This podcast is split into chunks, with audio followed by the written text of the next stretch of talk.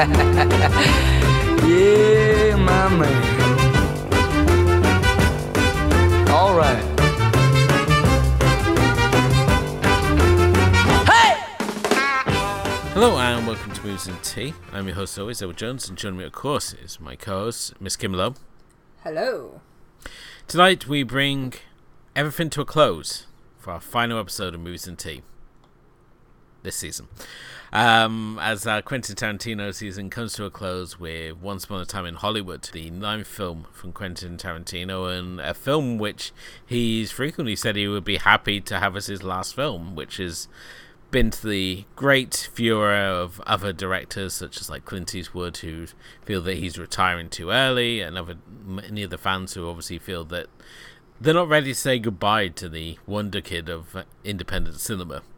But here, um, Tarantino is to give us another alternate history lesson as we follow as, as what's essentially a changing of the guard in in old school Hollywood. Uh, the film itself taking place in 1969, um, following the Hollywood actor Rick Dalton and his stuntman Cliff. Uh, the pair friends through their work and is is a friendship that sort of evolved past uh, their work, where they now this have this sort of symbiotic relationship where they both sort of de- depend on each other. Um, at the same time, Rick faces his star power essentially fading as he's worries about the upcoming pilot season, and he's now been gone from being this Hollywood leading man to now playing like the heavies and the bad guys on TV shows, and he's weighing up his options when he's as he's looking at a career, um, essentially making films in in Italy. At the same time, um, actress Sharon Tate and her husband Roman Polanski are new in town. Uh, Sharon Tate obviously riding high on the wave of her new success, much like her husband uh, Polanski, who's just made Rosemary's Baby. And meanwhile, in the hills, the Manson family are gathering, plotting their own hippie revolution.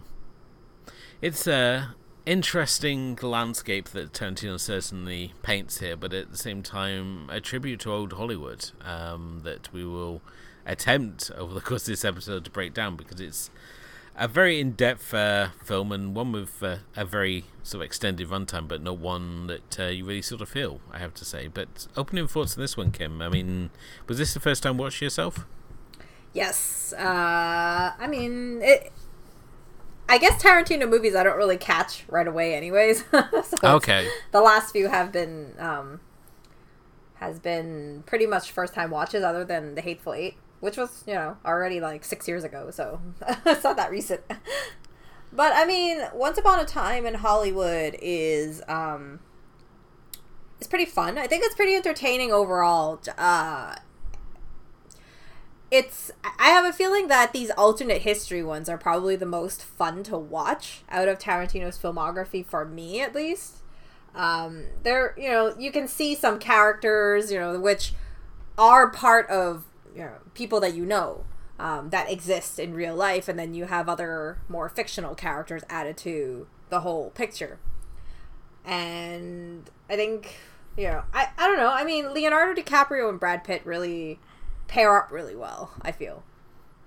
Oh, definitely so. I mean, it's an absolute powerhouse casting, and Tarantino set himself said that when he was like casting the film, he was putting different pairs of actors together, but it was always DiCaprio and, and Pitt were like his his front runners. But at the same time, these are two actors who are booking like seven projects in advance. So for all the stars to sort of align and for them both to be free to film at the same time, it was just complete fate um, and sort of written in the stars that this film was going to have those two as his leads. And i think it's looking at the at, at the alternatives i don't think it would have been as effective as we have for these two as we have two actors who are essentially very much similar to their their characters. They're both actors who sort of came up as sort of like hip young things and found their place and at the same time have sort of uh, now resigned to being sort of like older Hollywood stock. So you can see them obviously in many relations to their sort of character, even though un- unlike you know Rick and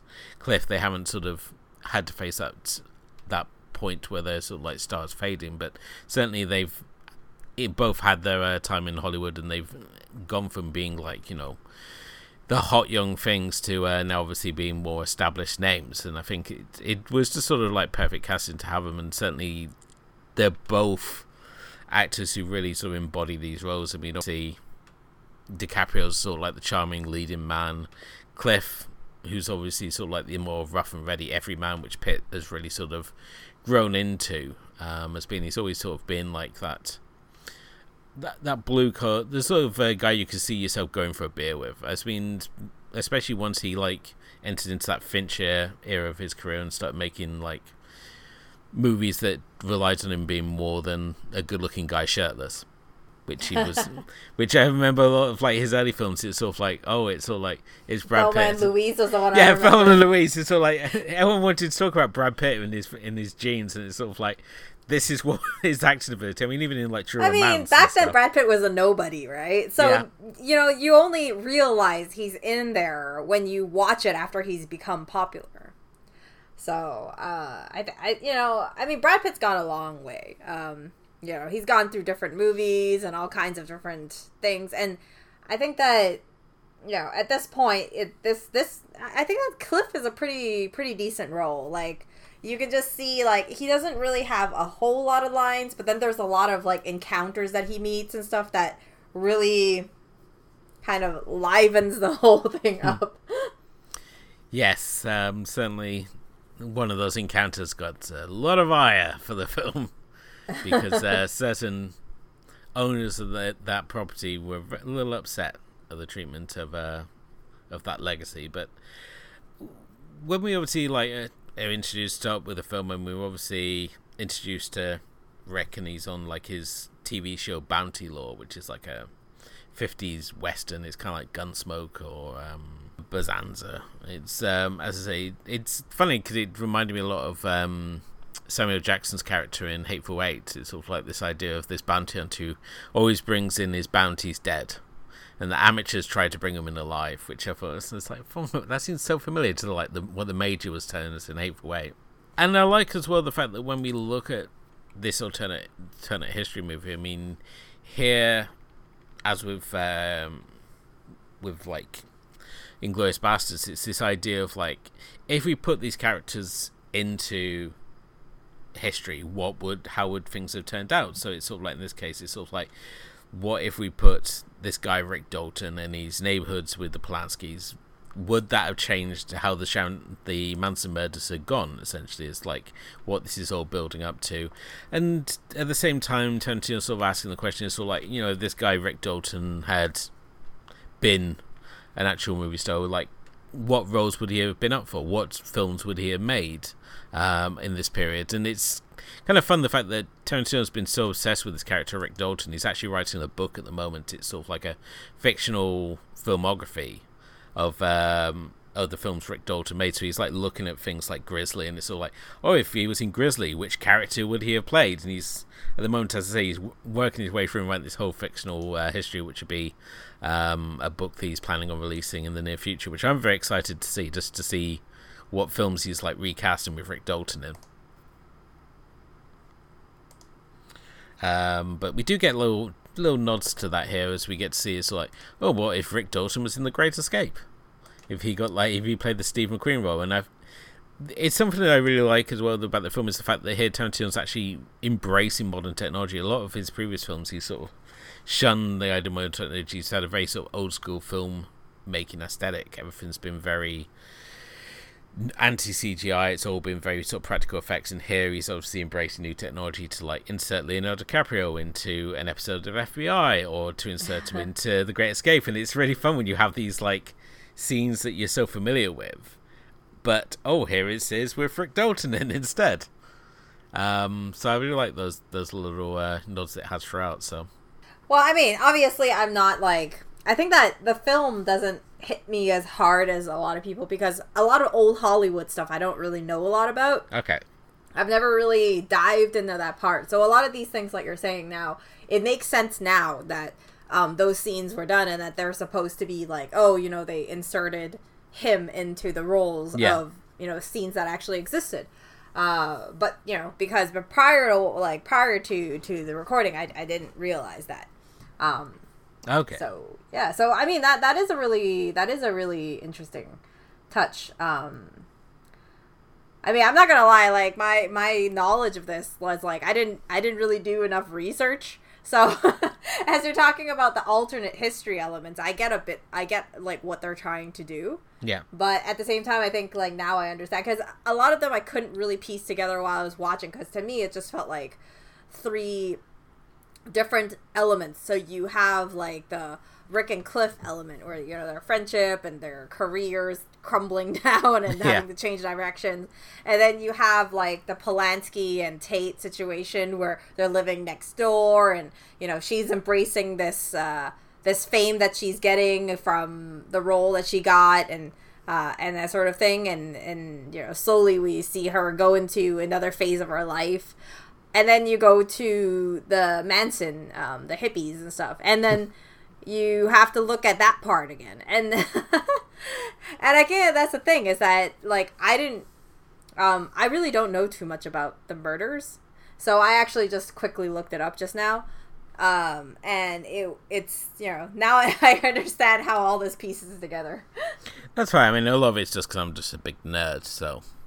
That's the only No, no, reason but I, I think I think the thing is that like because that was one of the questions I was thinking was that when we start the film, we have this part where. Um, like in near the beginning, there's this random guy who goes up to the door and he rings the he he kind of shows up and he acts like he's lost and it almost sounds like he seems like he's like scouting the area, like Yeah. scouting the house and whatever. And you see that, and it's not, you know. And then when you go back to the end where the the big um I guess the big uh, Manson type of hit gets there. Yeah. You you kind of realize these idiots just went to the wrong house. so it all kind of ties together, and you're just like, is it is it like the the reason is that Dalton comes out and and bothers them, right? And then they don't realize that there's a house next door. I guess. Yeah. I can't remember who um, Tarantino showed the, the film to because he was talking about it on the WTF podcast with Marc Maron. And uh, you say he got to the finale, and I it some old school Hollywood type was like showing it to, and he was sort of like they got to that happy hit, and he's sort of like they went and sure went and fucked with the wrong people, didn't they? Which I was like, that's pretty much a good analogy for the end. But I mean, I have to say that I watched this when it came out in the cinema. I was like night one there at the cinema, and I had to leave the cinema before the end, so I missed the last thirty minutes. So it was only on this viewing I've finally seen the last thirty minutes of this film. Um, and because it's so long, it's all like I don't want to go to the cinema to sit for like another two hours for potentially another crisis at home, and I missed the thirty minutes again. and you kind of like just like turn up to the theater and like when the last thirty minutes and go, "Oh, do you mind if I go and watch this last thirty minutes?" Because they look at you like some weirdo. so like, like, who turns up for the last thirty minutes? Are you like doing a drug deal or something in here? It's like no. No, I'm just a man with a crisis at home who missed the last thirty minutes the other night and trying to. It's yeah, uh, but I think that you know, I think that you know, the that's where it's so good because even though I didn't know, like I didn't understand the whole, like I didn't know about like the Manson murders Yeah. and I didn't know the details of the whole thing. I was still able to pick that up at the end, and I thought that was such a. It was such a Tarantino thing to do, I think, right? To switch it around and be like, okay, well, these idiots come by and they get asked to do it from someone else who scouted out the grounds, which wasn't them yes, because that's what um, you people usually do. You know, they ask someone else to scout out land, and then they they go out and do the you know, and then they go to the next door neighbor. it's um it's Manson we obviously see at the start who Yeah. goes up to Tate's um Tate's house and then obviously as he sends his his followers out to make this big statement well he's over in San Francisco because this is the thing I about the Manson murders I didn't know until I watched the film myself and did the research because I always thought that Manson was involved in the Sharon Tate murders but he wasn't um it was his followers that carried it out and Tex being sort of like the ringleader who we see here. So it's just as you said in Tarantino world, it's just like these idiots turn up at the wrong house, but it's just a real wrong house that they turn up at. because um, then because then you know like obviously we're jumping way ahead and we're talking with the end but i think that is so great because it does like this wrap around of something that he talked like especially Hmm. rick dalton talks about at the beginning of the film um, about you know the weapon that he you know the weapon that that he uses at the end, and it it's just so funny because you know after two and a half hours of this movie, honestly, I forgot about that conversation. Yeah. I'm not gonna lie. So when that when when he pulls it out, you're just kind of like, what? Oh my goodness, overkill. and then and then it's just great because you see Cliff. Um, I think that that's what's really great about Cliff's character is that Brad Pitt is really like you see this moment where throughout the film you really see his skills as a stuntman, whether it's driving or climbing up the fence to fix the antenna, or Oh, you yeah. know just doing all that stuff. And then you, and then at the end, even though he's on this like weird, supposedly is supposed to take having this acid trip of some sort, he he's still able to do like this is still very instinct to him. So he's able to still defend himself and and do all this stuff, right? Oh, definitely. And so you know, and giving the dog a purpose as well, because the dog's pretty much just eating dog food the whole time. it's there's so there's so much great setup throughout the film. Um, right from the start, I mean, where he's meeting Al Pacino's casting director Marvin Schwartz, and he's as you say, he's talking about like this this Rick Dalton movie marathon he had, and he's sort of like, I put on the 14 fists of McCluskey. and it's so like, da, da, da, da, da, da. I love all that shooting stuff. And then with the, as you said, we get to see the the clip from it where he's there with the flamethrower and the eye patch, and I was like, it's so like that's the movie I to see him make. It's like whenever Tarantino gets a clip or something, it's all like I really want to see the 14 fists of McCluskey now, and um, and then it's like he has a cutback within a cutback, and he's sort of like, oh yeah, I was practicing with that flamethrower, and he's sort of like, Do it, does it have to be so hard? It's like Rick, it's a flamethrower. Um, and at that point, I said, I was like, can we arrange for us to go and play with a flamethrower? It's sort of like we if someone if we can like arrange that for the uh, the show for someone who's got like access to a flamethrower, just to like go to a range, and not like in someone's backyard or anything. We'd and we'd bring Heather because I think her being an Aliens fan, I'm sure she'd want to play with a flamethrower as well. But it seemed really cool. um, and I love the play as well with we, to have a character like Martin Schwartz played by Pacino because Pacino, you know, overplays everything. So to it fits perfectly with this character and have this little Pacino uh, cameo as this casting director who wants obviously Rick to go and make uh, films in Italy, which is was sort of the course uh, for for a while. You would have like a lot of Hollywood actors whose star was sort of fading, they would go over to Italy and they would make films. So you would have people like Eastwood who weren't getting a lot of traction at the time, and then he goes over and makes like the spaghetti westerns with um, Sergio Leone, and comes back this huge star. And you had uh, like um, Michael Douglas's father, who I can't remember his his name, but he went over and he did like a bunch of um, Italian crime movies as well. So you'd have a lot of these like big name Hollywood actors who weren't getting sort of roles in in Hollywood, but they would go over to Italy and they would make films over there, and they would be like this big attraction. So it's real. It's in many ways it's like Tarantino giving us this this history lesson of cinema and old the change of the guard in old Hollywood, and we see it as well with like the role that um he gets when he's playing a villain on Lancer, and they're talking about his costume, and he's sort of like.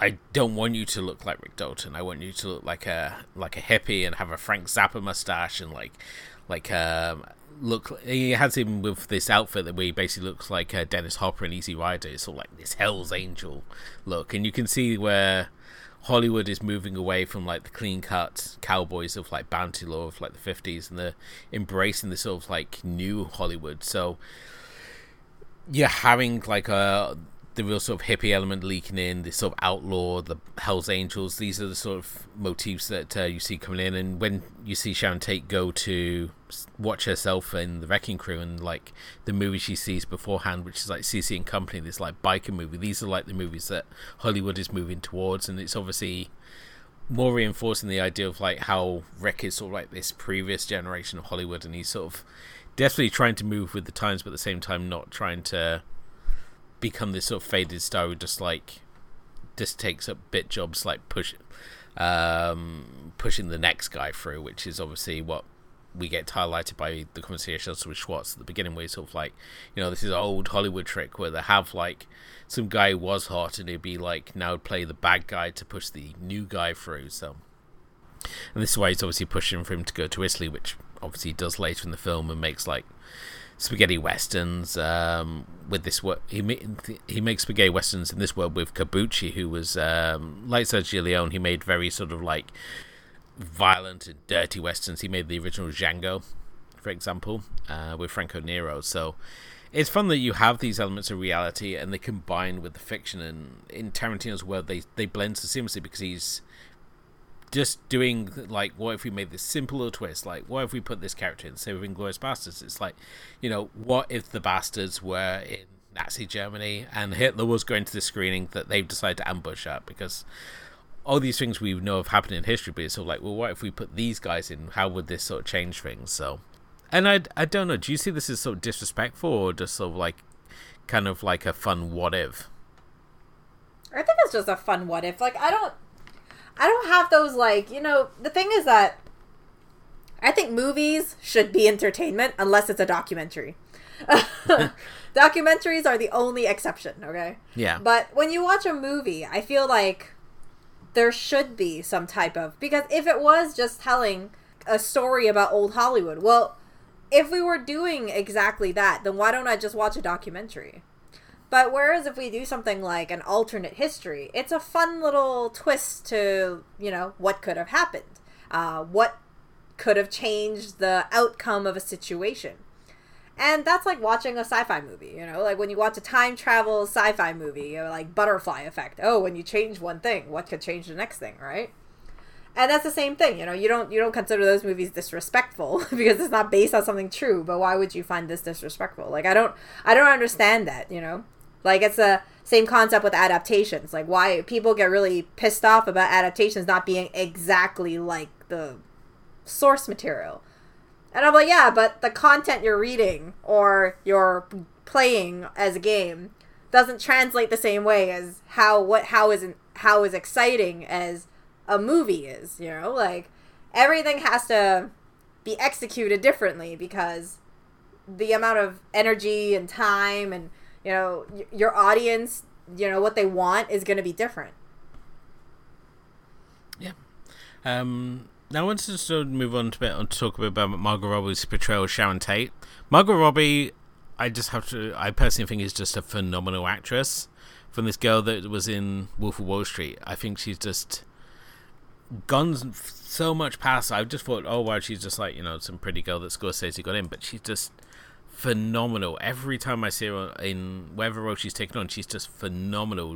Like Harley Quinn, or in this case, Sharon mm. Tate. I mean, she just embodied this role of Sharon Tate. I feel she was just like perfect from like the glasses and just the way that she carried herself and like being sort of like always at the center of of um of the of the focus here. And I think when you're watching it, it's not like you're watching Margot play Sharon Tate. It's like you're watching Sharon Tate. It's just such a good performance. I like Margot Robbie a lot. I haven't watched a lot of the stuff that she's been in, but um, I think the first time I watched her was in probably in The Big Short. Oh yeah, yeah. Yeah, where she was just talking about the stuff in a bathtub, financial terms in a bathtub, a bubble bath. Yeah, it made it made so um, much easier to follow all the the terms when you have those cutaways. As we said.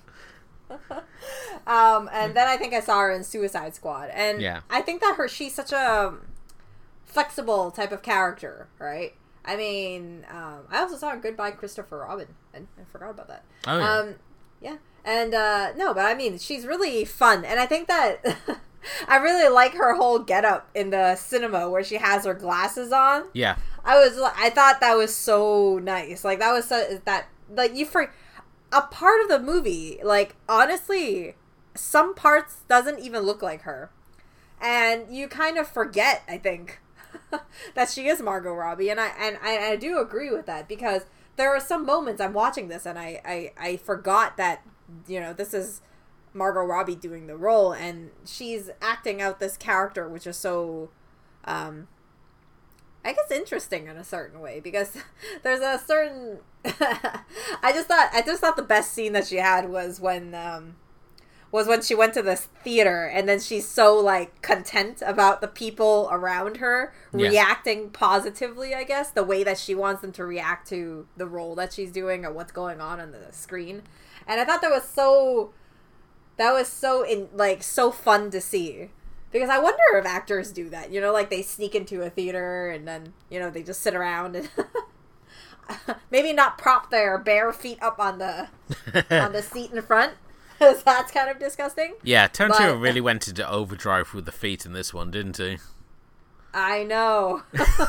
it's so like, it's so like it's we put. I mean, we've said over the course of the thing is like since it was sort of highlighted when Death Proof came out, it sort of like became more thing to notice the the feet thing. But I think with this one, he wasn't even trying to hide it. It's just front and center in like three quarters of the movie. just bloody dirty hippie feet everywhere.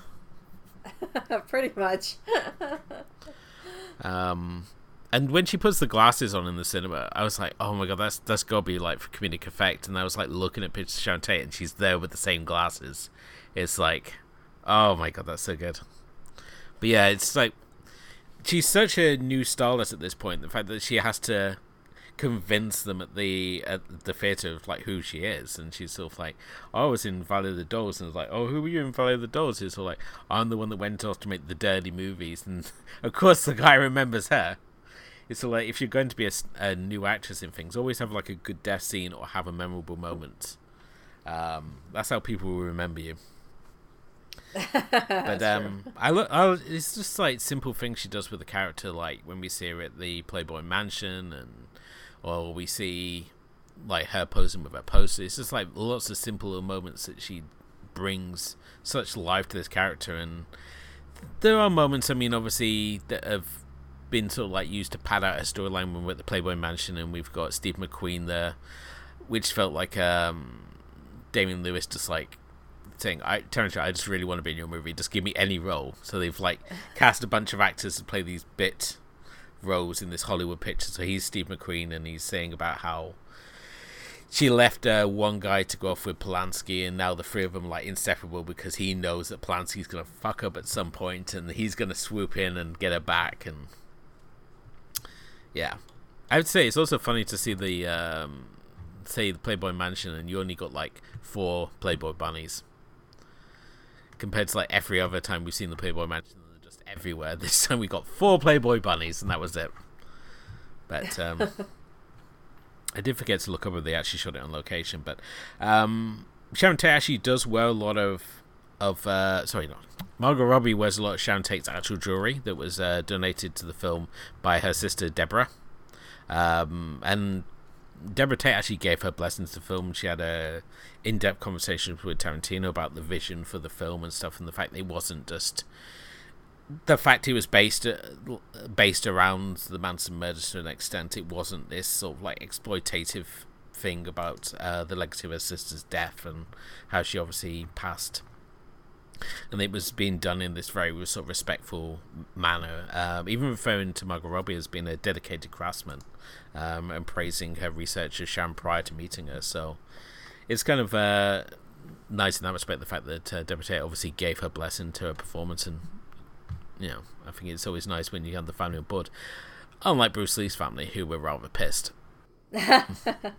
Which seemed to be one of the things everyone was talking about prior to this. And the Bruce Lee legacy is a very difficult one because his the rights are sort of held between be, uh, between his wife and his daughter who sort of handle the estate. And there's a lot of fans who feel that they're very disrespectful with his legacy the fact that they market his likeness off to like booze and uh, sunglasses and all this sort of like cash in things. So there's a lot of negativity towards them and they were very unhappy with the way that um,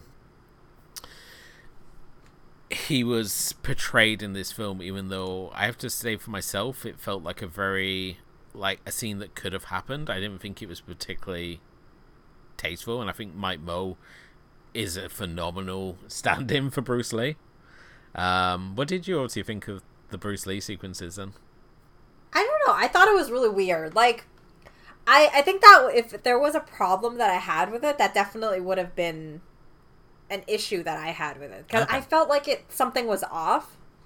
Um, I don't think that the appearance wise had a problem because I think that uh, Mike Moh is fine Yeah. as the character. He kind of fits into the Bruce Lee.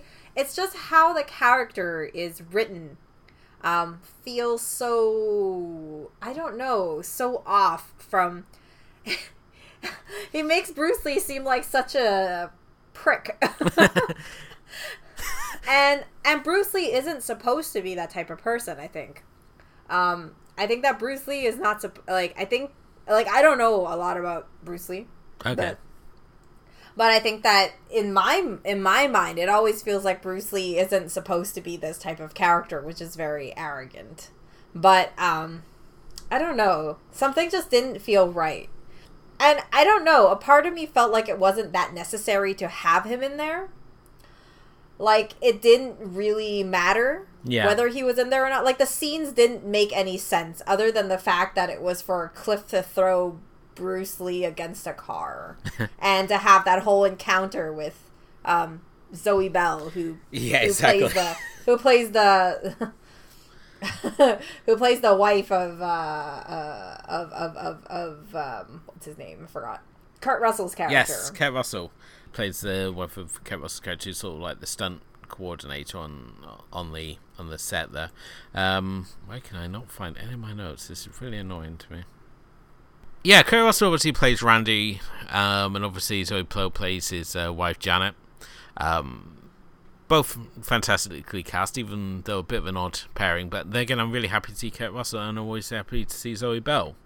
Um, Zoe Bell pushed for the role of Janet, and I think she's just absolutely phenomenal. I think she really provides the explanation point of that sequence. And when it came to obviously Cliff versus Bruce, the way I always read that scene is that Bruce obviously being known for his philosophies, and you know, the be water and stuff, and it's sort of like if you got a guy there who's obviously talking giving his whole sort of like philosophical spiel and he's going up against a blue collar guy like Cliff, who's obviously gonna not probably buy into all of Bruce's philosophies and stuff. And as you see, he's sort of like when he sort of like said, "Oh, my hands are registered deadly weapons," and he's sort of like, you know, you kill anyone, you go to jail. It's called manslaughter.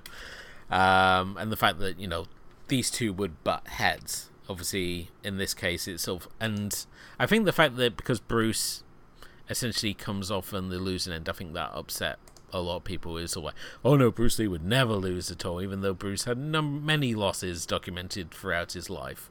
The fact that when you look at how this fight is playing out, obviously the first time he jumps up and he kicks him, and obviously Cliff is there as this experienced sort of like street fighting guy would be like, yeah, he's going to do that again, so I'm just going to throw him into the car when he tries this shit again on me.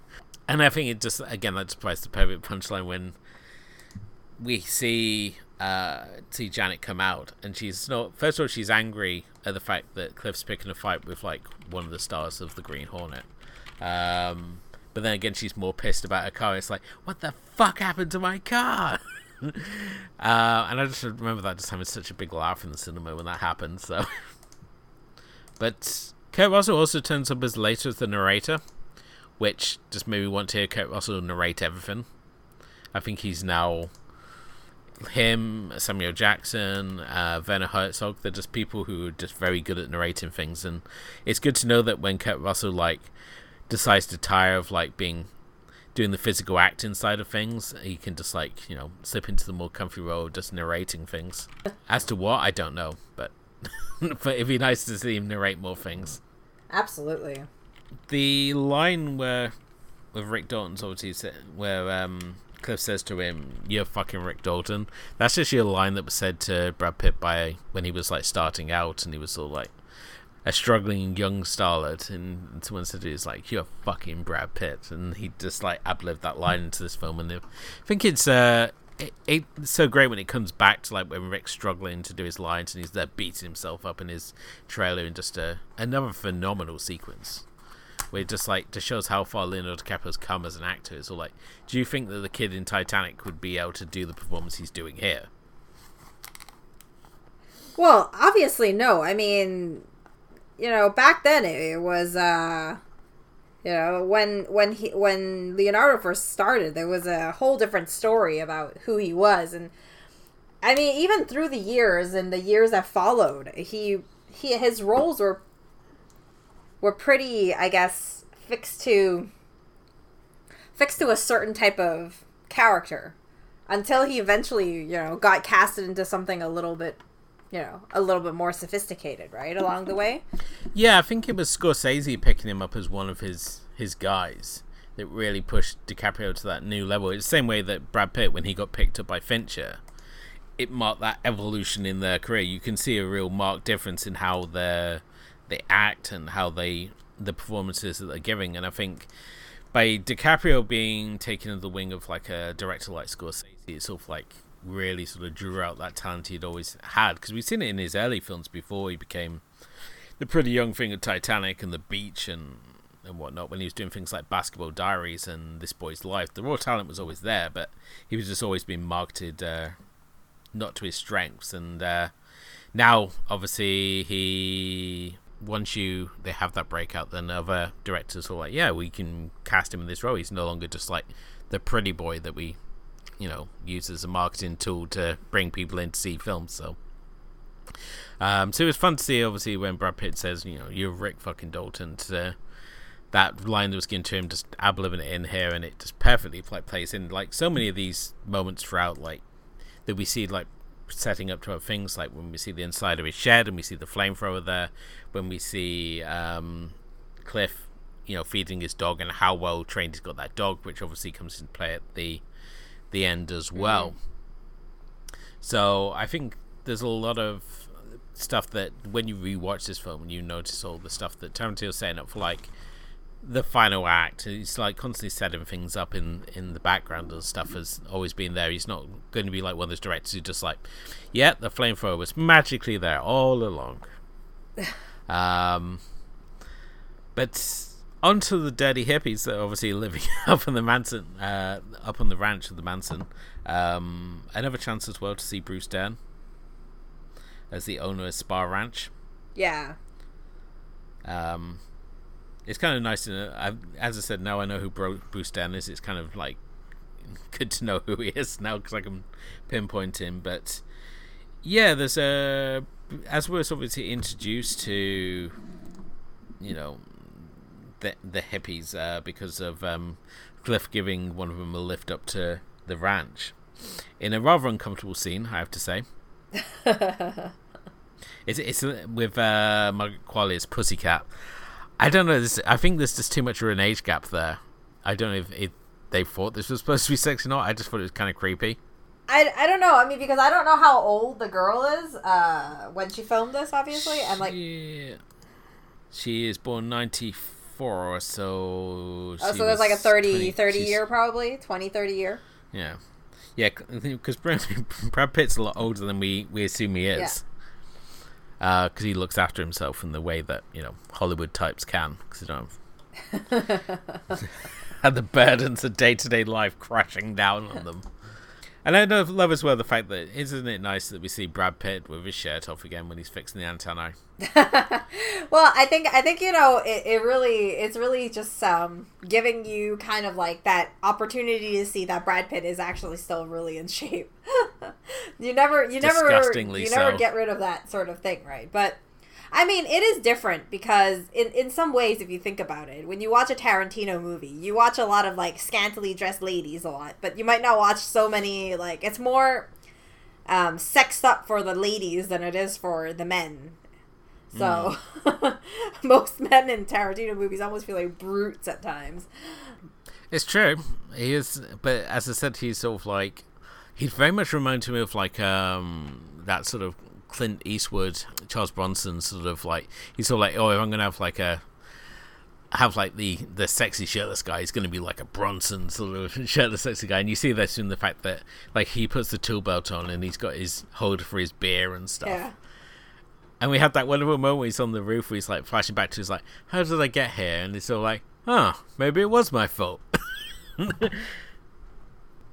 I do love the little, the flashbacks. I mean, obviously, it's more coherent than like the early films. Tarantino is obviously playing around with the structure and you know giving us the end at the beginning and whatnot. So it's fun that um, he still plays around with the structure of, of and, and the timings of his, his film, like the fact we have flashbacks and we have flashbacks from flashbacks and stuff, and somehow it all remains coherent. Um, and I'm actually looking forward to actually rereading the book. I want to, I've got the book um on my Kindle, and it actually goes into a lot more of like the background of like Cliff and the, the Manson family up in the hills and stuff. So there's a lot of stuff that uh, we see in the film that's actually flashed out even more in the book. So I'm looking forward to rereading that now I've watched this film and got it fresh in my mind again. So Okay. because we also find out what happened to his wife. Because it's up in the air. Did he kill his wife or not? I mean, what did you think? Well, it definitely feels like maybe he did. I mean, I don't know.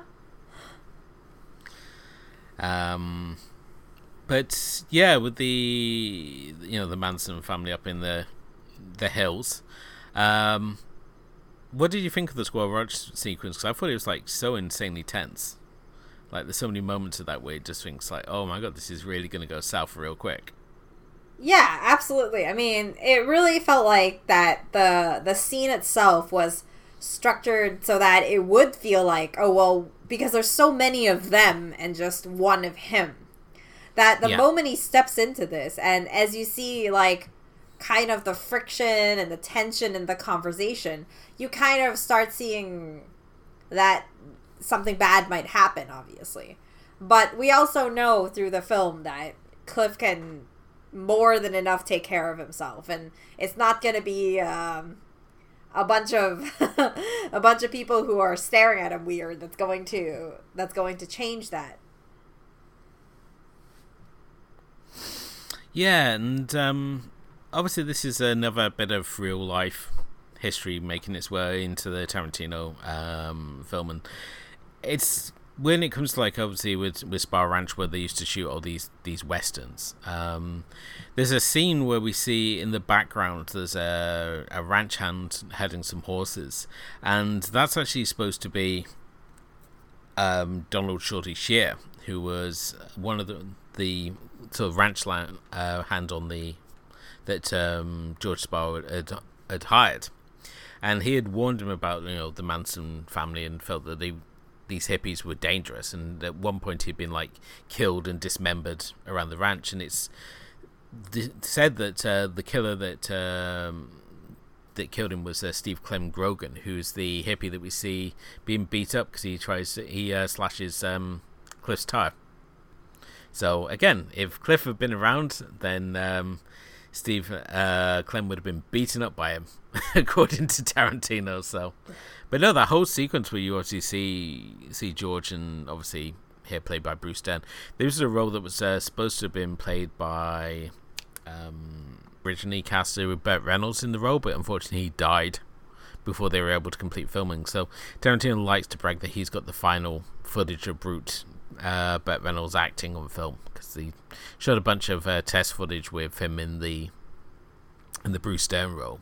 Uh, but yeah, unfortunately, he passed away before they were able to complete the film. So sadly, we never got to see uh, him in that role. But I think Bruce Dern does a, an interesting role, even though I wasn't particularly sure what was supposed to be going on with his character. It's one. It's a great scene, obviously setting up, and you obviously get the idea of who some of these players are within the Manson family. You know, like Tex and Squeaky.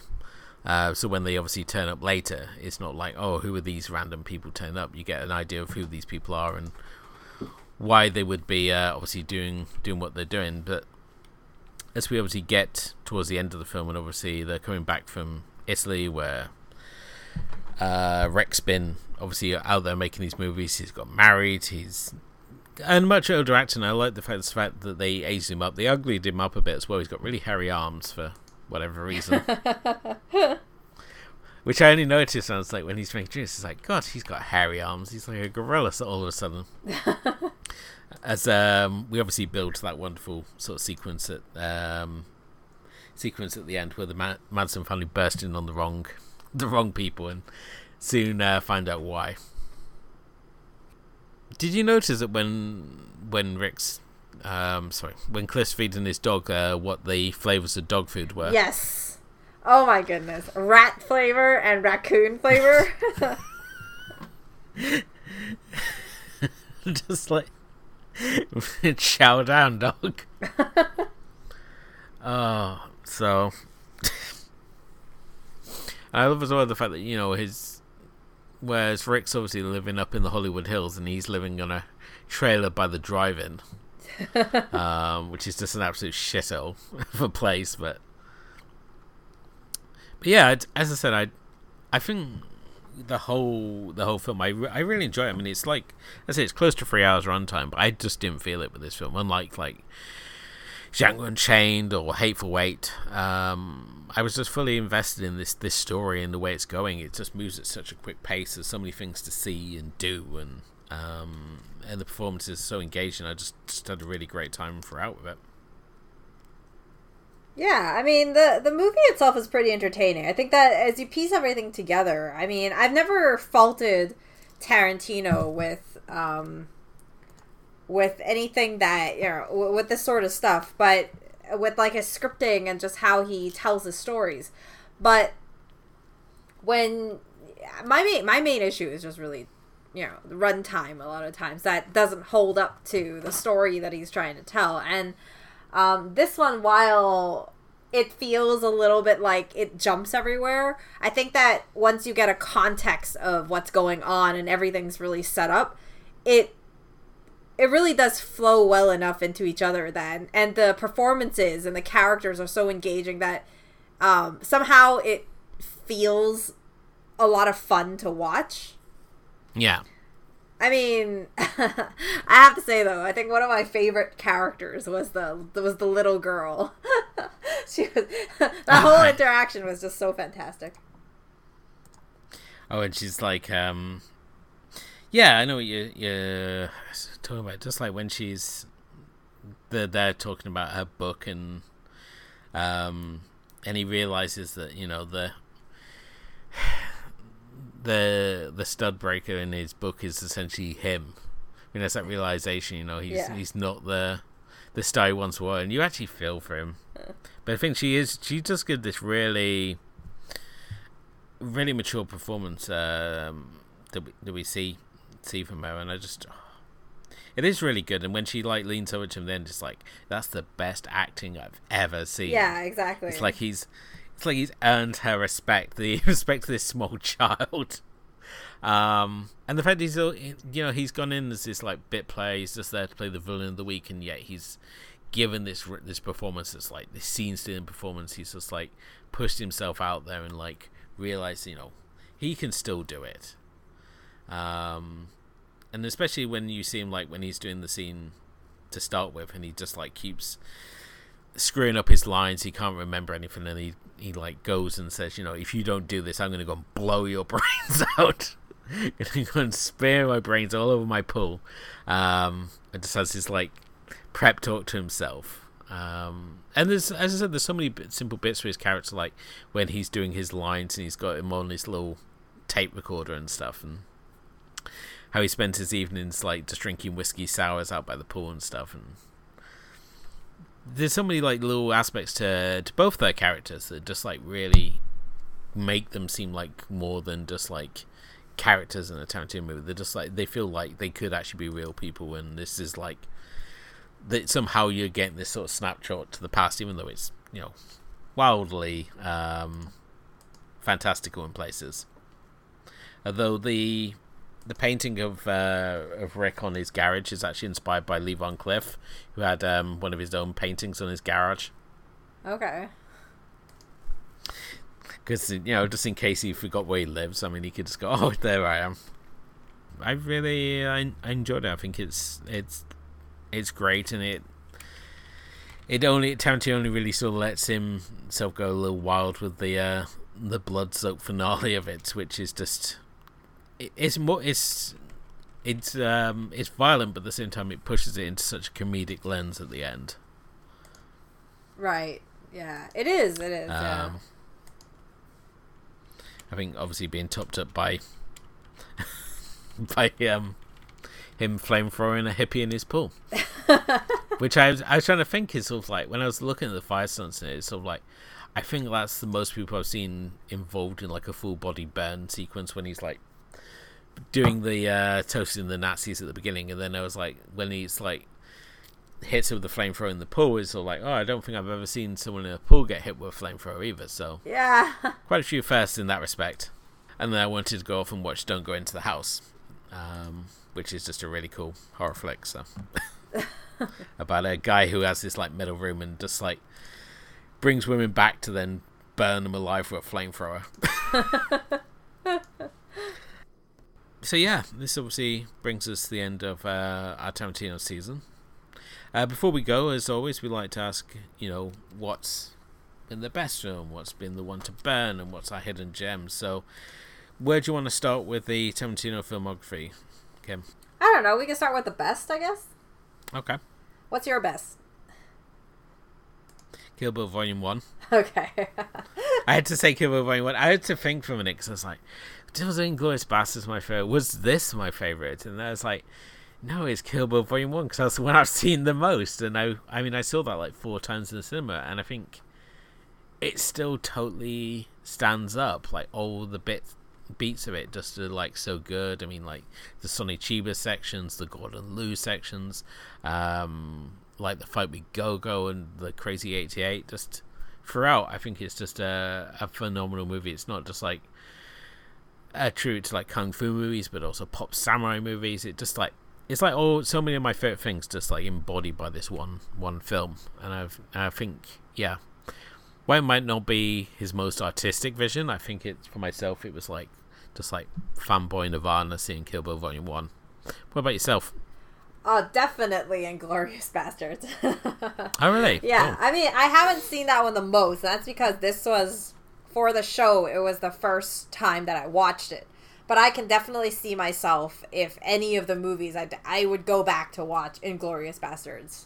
Um, it was just so fun. It was just like you really didn't see the time go by, and everything was just so entertaining. Um, I think it was it's it's it's just such a great addition to his filmography. You know, which to me was, I have to say, pretty.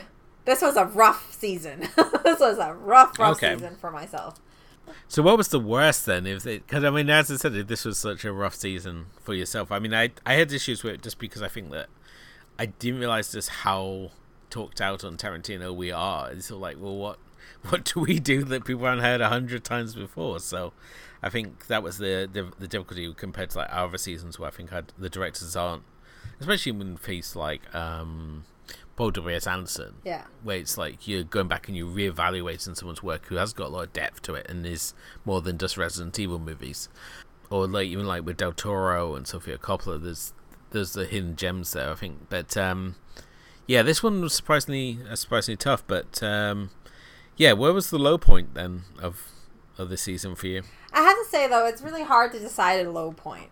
Um because I mean, the main thing is I think that in the end because how long these films are, um it all dials down to what movie I would not watch again. Um Yeah. since a lot of them like I said was first time watches and I had originally wanted to say Kill Bill Volume 2, but I thought about it a little bit more.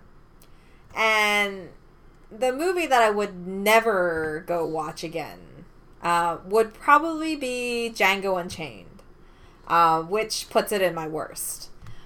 Um, I don't have like I, I don't know that movie you know I I could rewatch it for Christoph Waltz um, and that would be about the only reason why I'd rewatch it. Uh, everything else was just so grating to watch. Like I just felt so tired of the movie. Um, and I felt like there was no surprises. It was really one of Tarantino's to me in terms of script it was just so predictable. It was like something he had already done before. Um, it gave me no surprises and i felt like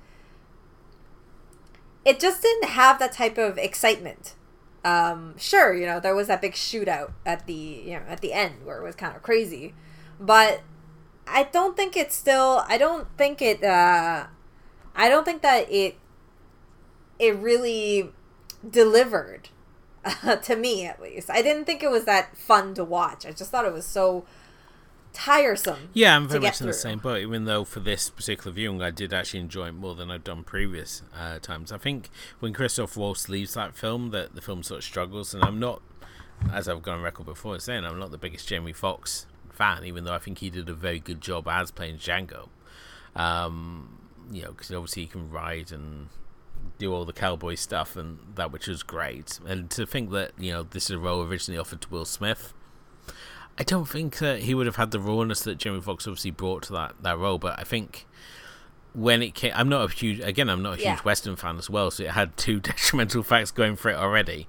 But I think when Christoph Waltz sort of like leaves the film, it felt that it sort of loses its way.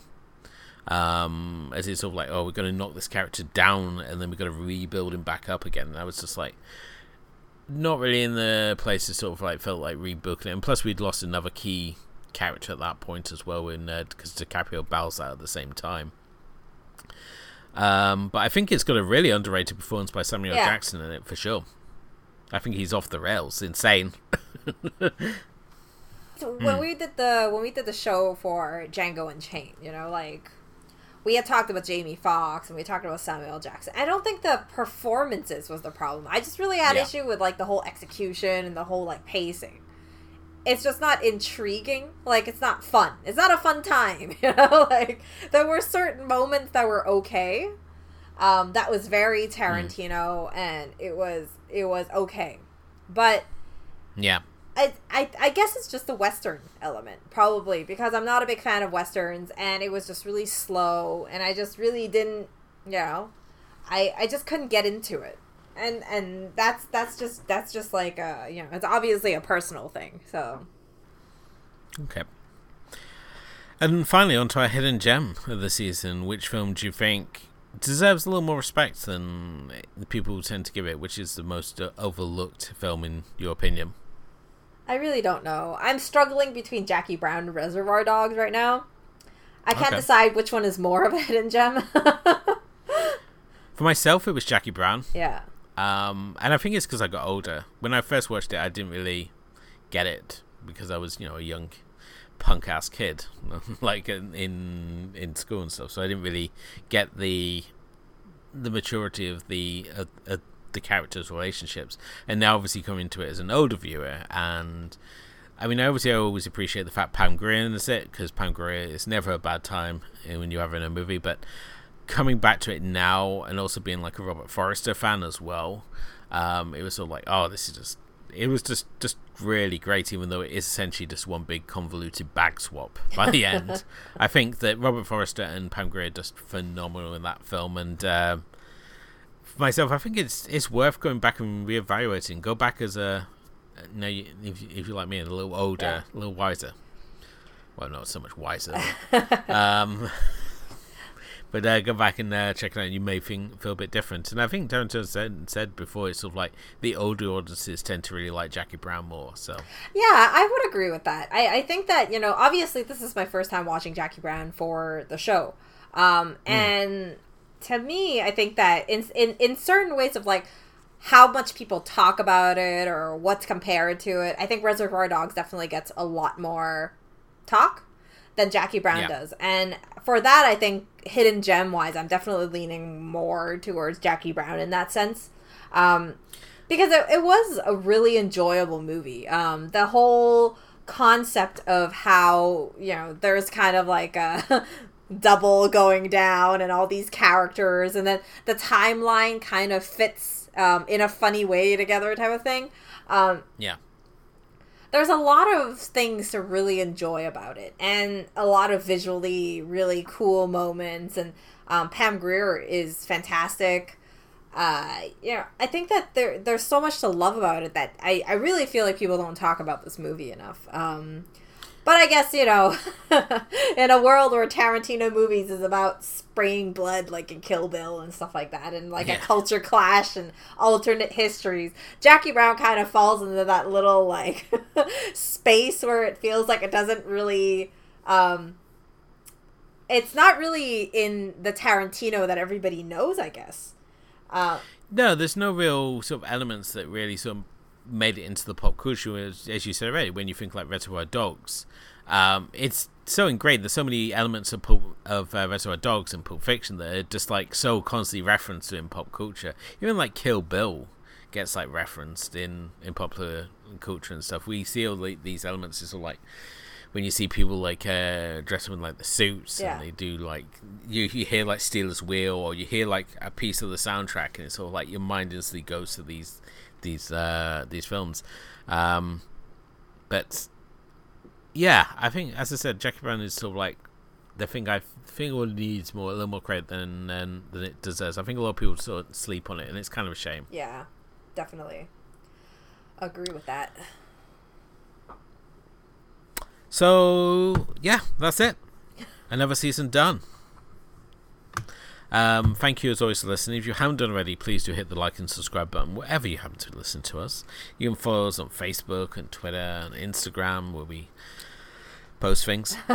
um, and uh, also check out our blog, Moves and Tea Podcast at WordPress.com, uh, especially on Fridays where we post up our Friday Film Club, where both myself and Kim both, both pick a movie to highlight. Sometimes the theme, sometimes it's not. Either way, it's a chance for us to highlight more of the movies that we love and adore. And think you should be checking out as well. But make sure you uh, stick around and uh, check out our after hours, which will be coming up shortly. We got some interesting films lined up for our after hours uh, portion, including our Shark Week episode And but yeah, make sure you uh, definitely stick around and uh, check it out after hours episode, which will be coming up in the next coming weeks. And uh, look out for our new season coming very soon, as we got something very special planned for it. But uh, we're not going to give that away just yet. So. But uh, thank you, listeners, as always, and uh, thank you for thank you to my co-host Kim. And we will see you once again here in the booth for another round of movies and tea. But until then, good night.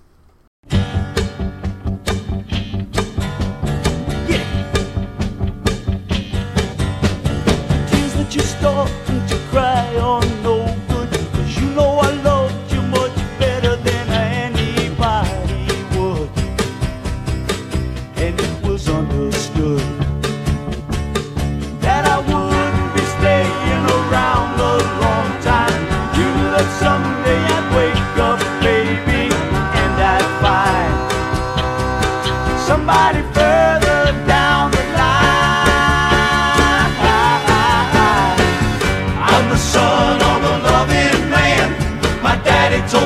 you all the loving you can, and I can.